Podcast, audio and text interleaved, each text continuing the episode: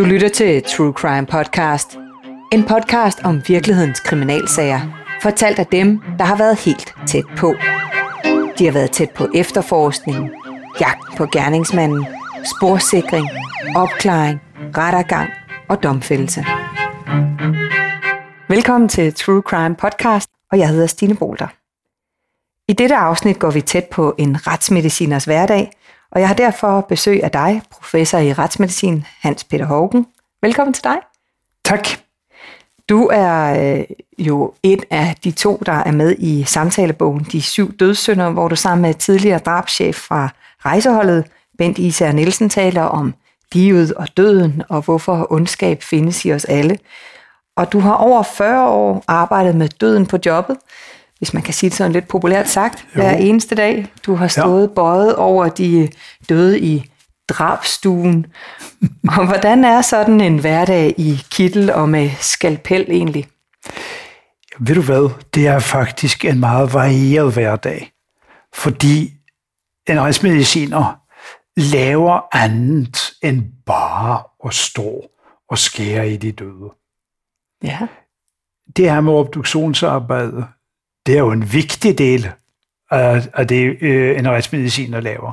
Men det er som en ikke det eneste. Så jeg synes personligt, at jeg har en meget varieret øh, hverdag, fordi jo, det bliver obduceret, øh, men der jo, bliver jo, det er jo obduktioner er jo ikke kun det at bruge kniv. Det er også at undersøge den afdøde, både udvendigt og undersøge de enkelte organer. Øh, men det er jo også så at skrive erklæringen, som vi kalder vores rapport bagefter. Det hedder en erklæring, fordi det er det, er det ord, man bruger i, i uh, retsverden, og det er jo retslige dokumenter, så derfor laver vi erklæringer. Mm. Og der er det jo, i vores erklæringer, så skal vi formulere os knivskarpt. Så der er sproglige udfordringer i vort fag også. Og selvom du jo kan høre på mig, at jeg ikke er født i Danmark, så øh, behersker jeg i hvert fald det skriftlige danske ja. rigtig godt efterhånden. Ja.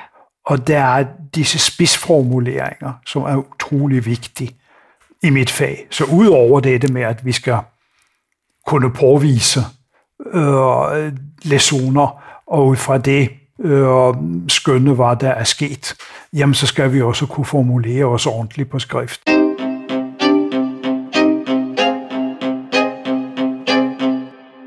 Og nu sagde jeg jo drabstuen, og det er jo fordi, jeg har været så heldig at være et par gange derinde. Det er jo, ja.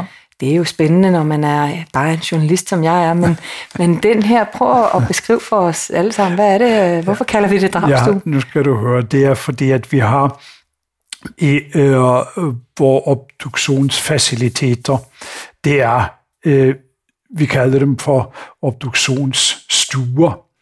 Øh, og der er øh, i disse stuer, så øh, er det stålbord, hvor man øh, undersøger de, de døde.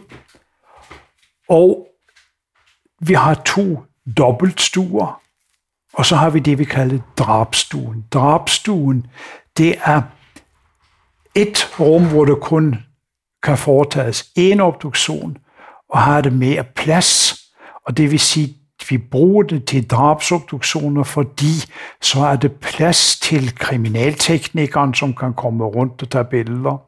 Der er også plads til øh, politiets efterforskere, som gerne er til stede en eller to af dem i hvert fald. Og det vil sige, at her er det mere plads at bevæge sig rundt på, og der er store tavle på væggen, hvor man kan hvor den obducerende læge kan skrive sine notater undervejs ned. Mm. Så derfor kalder vi den for drabstuen. Det er der drabsobduktionerne foregår. Og det er jo ikke nede i kælderen, som man ellers skulle tro. Det er det ikke. Det er oppe på første sal. Ja. Det er et stort rum, og på drabstuen er hele endevæggen, det er glas. Ja. Ganske vist er det ikke glas, man kan se igennem udefra, men det er glas, hvor der kommer masser lys ind. Når du og kollegaerne, de, I har skulle obducere her på, på netop drabstuen, så, øh, så leder I jo efter forskellige spor. Hvad er det for nogle, øh, nogle spor, I kan, kan bruge til at, at hjælpe politiet øh, videre i deres efterforskning? Ja, nu kommer det om på, hvad det er for en type sag, men jeg må sige generelt, så ser vi efter alle tegn på vold. Og tegn på vold, det er jo alt fra små hudafskrabninger til skudsår eller øh, dybe øh, knivstik eller overskæringer af halsen. Øh, og vi ser efter tegn på vold, og det bliver registreret. Derudover så vi jo også for at sporsikre, og det vil sige samle spor, det vil altså blodpletter, mulige sædpletter. Det er noget, vi så samler, for det, så det kan undersøges bagefter, DNA undersøges. Ja, hvis nu man for eksempel er blevet skudt, kan du så se øh, indgangs- og udgangshuller, og hvordan, hvordan kan man kigge på det? Ja, øh, det kan vi normalt. Ja. Øh, vi kan se, en indskudsåbning er normalt regelmæssig og rund,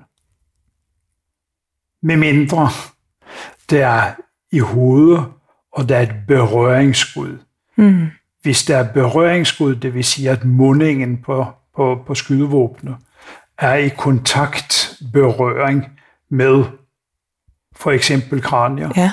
så vil der komme et stjerneformet mm. øh, indskudsåbning. Det vil også, hvis våbnet er tæt på, så vil det være sod omkring indskudsåbningen. Og det kan også være krudtatovering. Det er sådan nogle små røde prikker på uden.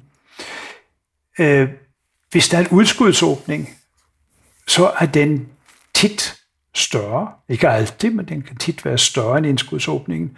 Og den er uregelmæssig og tit flosset i kanten. Så der kan vi danne os et billede om, der er indskud eller udskud. Ah. Der er så mange spændende detaljer, men jeg, jeg har en, en ting, jeg i hvert fald synes er rigtig interessant også. Det er det, I kalder pattern injury. Ja. Hvad går det ud på? Det går ud på, at, at læsionen, det være sig hudafskrabningen, eller det blå mærke, eller måske kvistningssår, har et udseende, som er typisk for et eller andet. For eksempel, hvis man øh, bliver slået hårdt i hovedet med en hammer, jamen så kan sår i hovedet have den samme udstrækning og udseende, som hammerhovedet ville have. Mm. Altså hvis der er et, et firkantet hammerhoved, så vil det være et firkantet sår.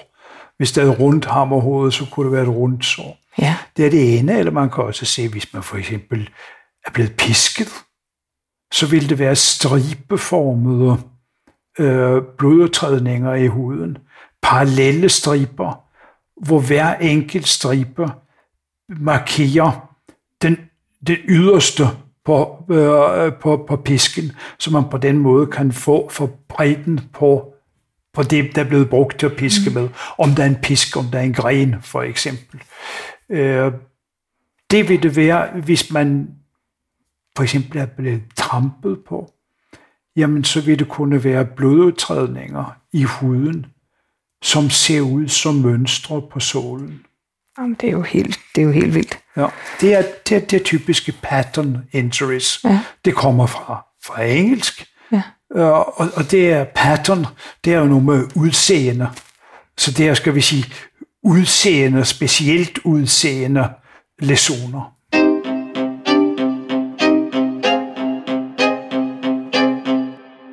Sådan som almindelig menneske, så tænker man tit, kan det ikke være ubehageligt at stå med en, en død og skulle skære i vedkommende og kigge indvendigt? Er det aldrig ubehageligt?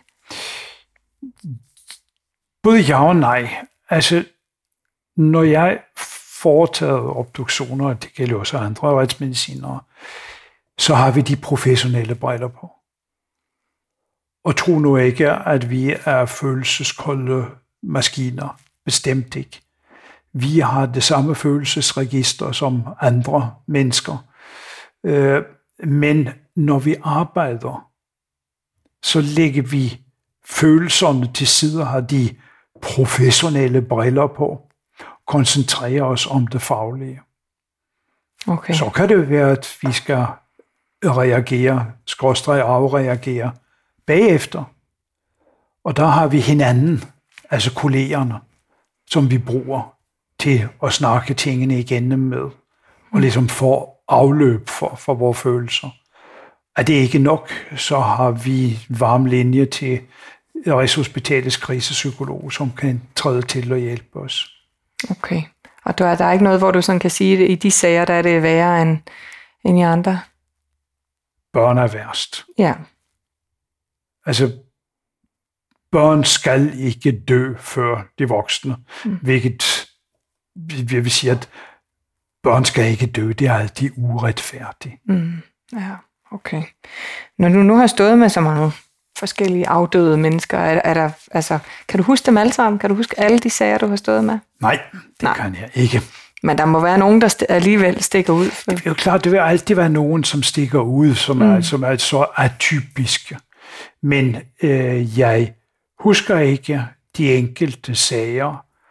Jeg husker ikke navnene. Det er noget af den forsvarsmekanisme rent psykologisk, jeg bruger.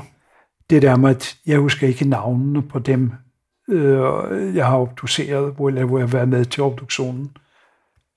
Fordi så, så, så er det ligesom noget, der bliver holdt på en vis afstand. Okay. Men, men hvis for eksempel man tager, øh, der har været nogle lig, der har ligget frostende, øh, det må da alligevel være noget, du kan huske på en eller anden måde. Det er jo klart, det kan jeg jo huske, fordi der så har været udfordringer her med, med hensyn til for det første at kunne komme til at obducere, for man skulle vente til det tøde op. Uh, og det er jo ikke noget, vi har til daglig.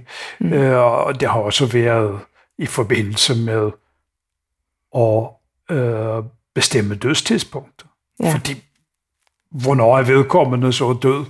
Tja, altså det hele går i stå, når man, uh, altså når man bliver frosset ned, jamen så sker der ikke noget videre nedbrydning af den afdøde, indtil vedkommende er tøet op igen. Så jeg kan jo huske nogle af dem, der ja. har været dybfrosne. Så når politiet står og siger, kom med, kom med et dødstidspunkt, kom med et dødstidspunkt, ja. så har du måttet skuffe dem nogle En gang skød jeg fuldstændig ved siden af og tog fejl med cirka et halvt år. Så jo. ja, okay. Nå, men Hans Peter, vi når desværre ikke mere i dag, men man kan jo læse meget mere om dit arbejdsliv i bogen De syv dødssynder, og selvfølgelig også se dig på et af de mange foredrag, som True Crime Agency formidler med dig rundt om i landet. Jeg vil i hvert fald sige tak, fordi du kom og fortalte os lidt om din rigtig spændende hverdag. Selv tak, det var en fornøjelse. Det var alt her for den her podcast, En retsmediciners hverdag. Du lyttede til True Crime Podcast, præsenteret af True Crime Agency – jeg hedder Stine Bolter, og du kan læse meget mere fra virkelighedens kriminalhistorie på truecrime.dk, hvor du også finder flere udgaver af True Crime Podcast.